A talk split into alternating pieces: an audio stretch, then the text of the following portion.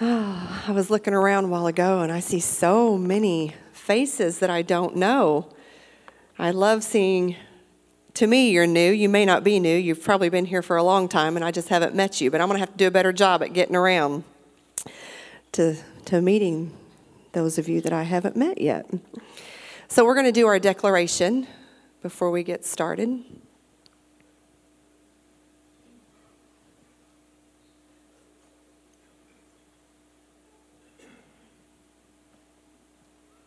Okay.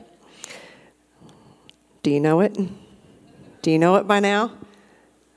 I'm going to test you. Lord, today by faith, we declare that we're walking in the manifestation season. As your faithful remnant, we will house your very presence. We are the righteousness of God in Christ Jesus, and He has delivered us from all of our troubles and fears. We are no longer victims, but we are victors in Christ. We will not be deceived by the lies of the enemy, but we will give health, healing, and wholeness to the hopeless and those in despair. We will live under your anointing and see the revealed purpose of Christ in each of our lives. We declare your everlasting word on earth as it is in heaven. Amen. I always feel like I need to say amen at the end of that. Let's end it strong. So, I wanted to talk to you tonight about um, four particular spiritual disciplines, which is prayer, fasting, devotions, and meditation. And the reason for fasting is I know we just came out of a fast, but sometimes we think that just because we did it the first 21 days of January, that we don't have to do it ever again until 2021. That's not true. But the Lord led me in a different direction. And so um, I hope that this blesses you. Um, a few years ago, the Lord led me, after coming out of a fast, He led me into a two part prayer and He gave me instruction as to what to pray. And I believe that the Lord wants me to share the first part of that prayer with you. And He said, Rhonda, I want you to pray to have the heart of David. And to be honest with you, I really didn't know, I didn't understand what it meant to have the heart of David. So tonight, we're going to talk a little bit about David and, and in the end, discover exactly what that means. Now, I love the man of God, David. I love David. I, I love reading about David. I love reading about his life. And someday, when I get to heaven, I'm going to look him up and we're going to sit down and we're going to have some chats because I, I, I want to tell him, I get you. I understand some of the things that, that you had to say. Um, but David is not only one of the greatest kings of Israel, but he's one of the most prominent figures in the history of the world, as well as the most famous ancestor of Christ. Jesus isn't called the son of Abraham or the son of Jacob, but he's called the son of David. David's life was a mixture of good and evil. It was filled with noble deeds and great accomplishments. In the early years of David's life, he's mentioned as a man after God's own heart. I cannot think of a higher compliment than to be described as a woman with a heart after God's own heart. Twice in Scripture, this was God's description of David.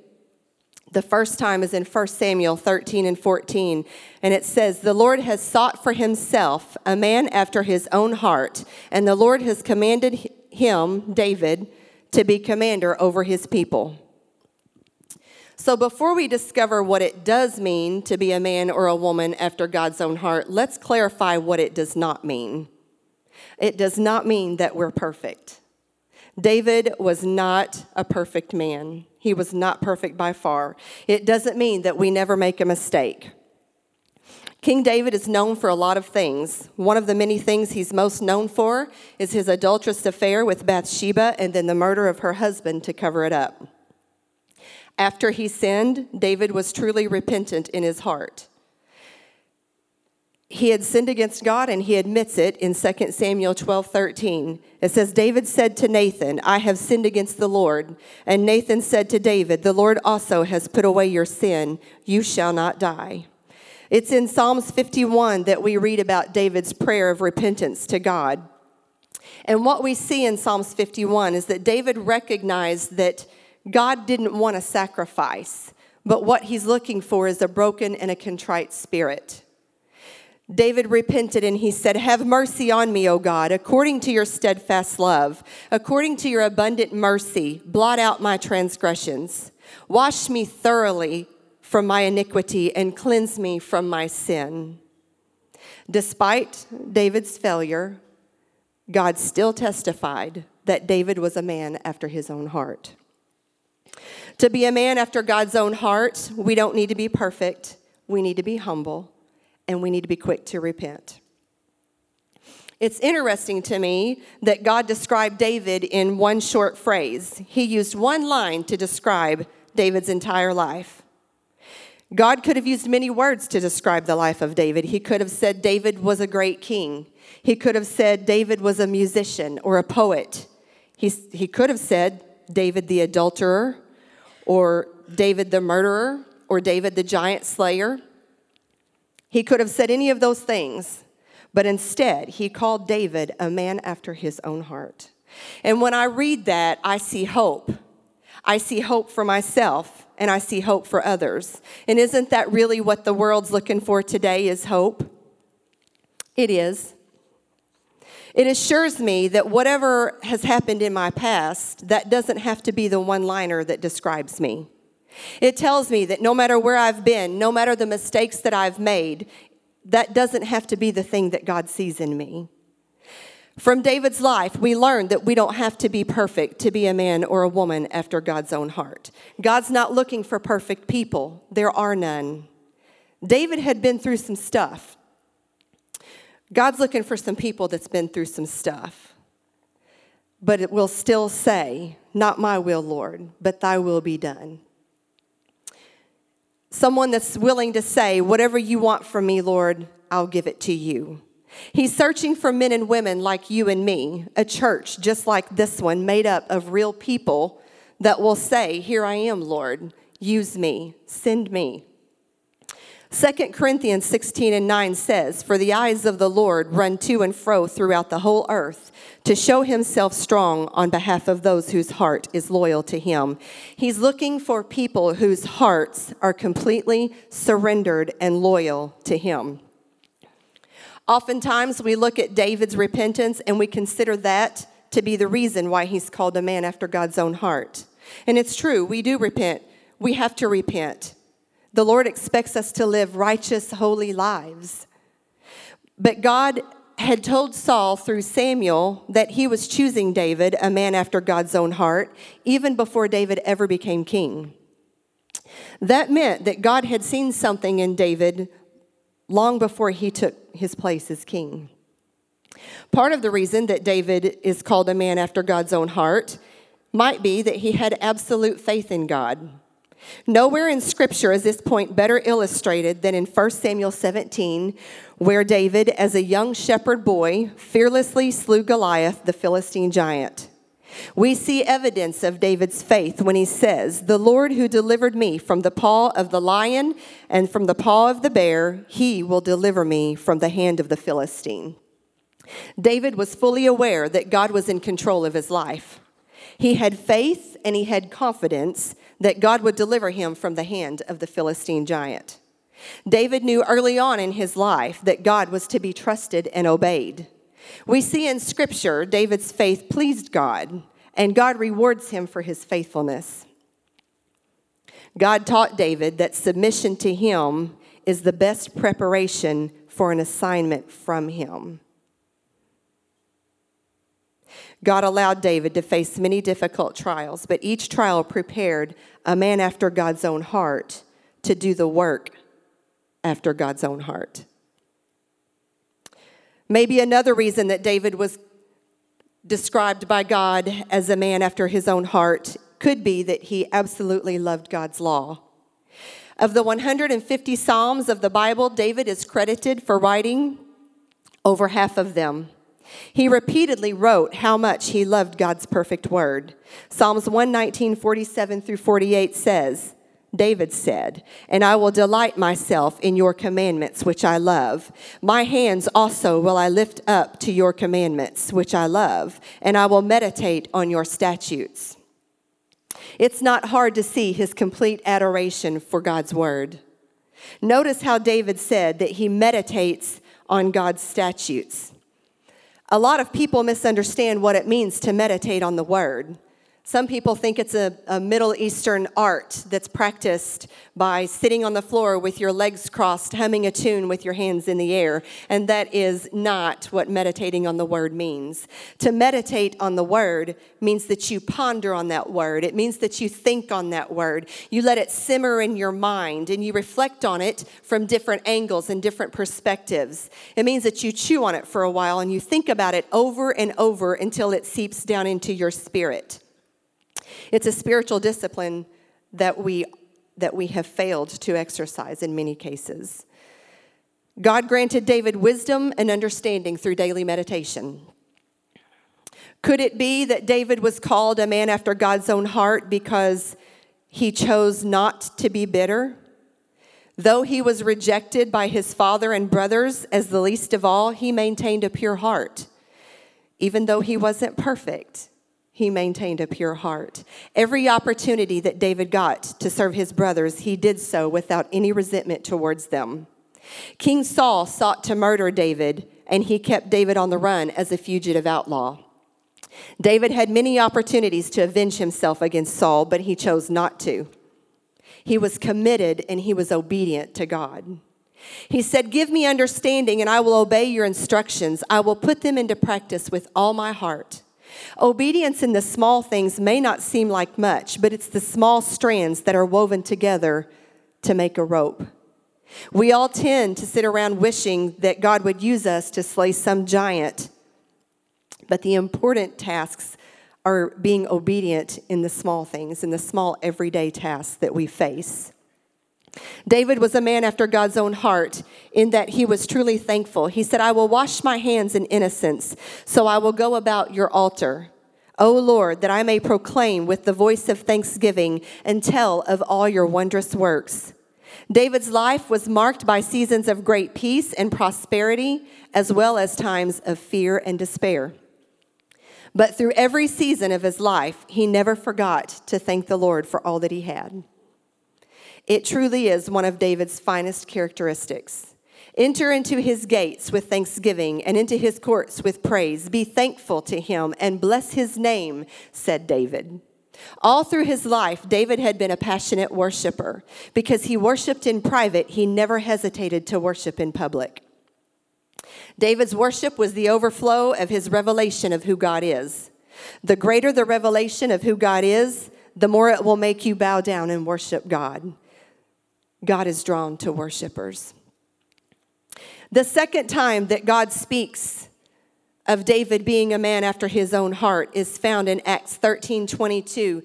The Apostle Paul speaks of God's feelings about King David, and he said, But God removed Saul and replaced him with David, a man about whom God said, God testified, I have found David, son of Jesse, a man after my own heart. He will do everything I want him to do.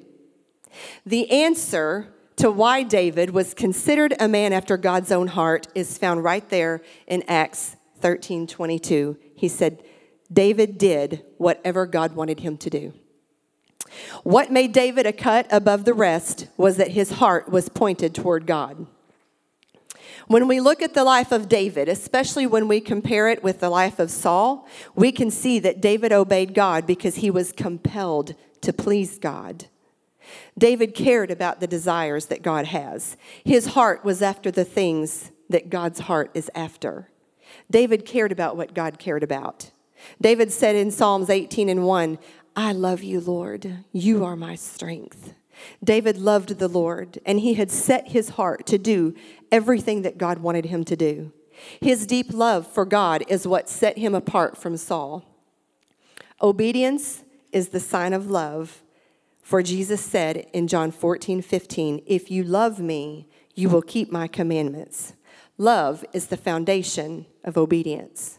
If you struggle to obey God, it's because you struggle to love God. And I know that is a strong statement. but according to the word, it's the truth. He had a deep desire to follow God's will and do everything God wanted him to do. A person who's willing to do everything that God wants him to do with a heart to please the Lord and not ourselves, that's what a man after God's own heart looks like.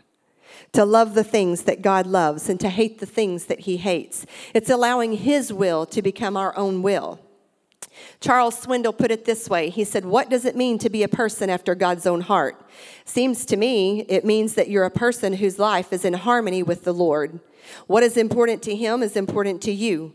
What burdens him burdens you. When he says go to the right, you go to the right. When he says stop doing that in your life, then you stop doing that in your life. When he says this is wrong and I want you to change, you come to terms with it because you have a heart for God. David was a man after God's own heart because he had set his heart to obey God's will. Some of David's most important words ever spoken might be found in 1 Chronicles 22 and 19. He said, Now set your heart and your soul to seek the Lord your God. Therefore, arise and build the sanctuary of the Lord God to bring the ark of the covenant of the Lord and the holy articles of God into the house that is to be built for the name of the Lord. The NIV version changes that word set to the word devote. It says to devote your heart and your soul to seek the Lord your God. The word devote means to give, to place, to add, or to send forth. It indicates fastening something in place. David told Solomon and the leaders of Israel to fasten their hearts to seeking the Lord. David said, When you said, Seek my face, my heart said to you, Your face, Lord, I will seek. I now understand the Lord's instruction a little bit better when He asked me to pray that prayer to have a heart like David. To have a heart like David means to seek God's heart because that's what David did. He sought to have a heart like God, he sought to have God's heart. It is my prayer that the Lord would see me as a woman after his own heart. What if we all prayed that prayer? What if we all prayed that prayer, Lord? Don't just give me a heart like David, give me a heart like you. Because that's what God wants us to seek is God's heart. We, this church, we're called to be different. We're called to be set apart. And to do that, we have to have a heart like God's. We're a church that's on a mission to see the lost save. We are a Harvest 573 church. We're committed to love, to support, and to pray for our nation. And I think it goes without saying that those things are always at the forefront of God's heart. We are always to pray for our nation, we are always to pray for the lost. So we'll be doing that tonight. But I also think it would be pleasing for the Lord for us to set some time aside to not even really petition the Lord for a lot of things, but to just seek God's heart. You and I can be men and women after God's own heart. This can be a church known. God can describe this church as a church after God's own heart. That's what He desires us to be. And that's what we're going to pray tonight. So, if you would just go ahead and, um, you know, I know on Wednesday nights we come together and we pray as a corporate body, and I love that. But I just really believe that we need to find our own place tonight and separate ourselves off from one another and separate ourselves off and be alone with the Lord. You can have someone beside you, but you know you can still be alone with the Lord. And I believe that's what God wants us to do tonight. So if you would, at this time, just find a quiet place and just enter in to the presence of the Lord and seek God's heart.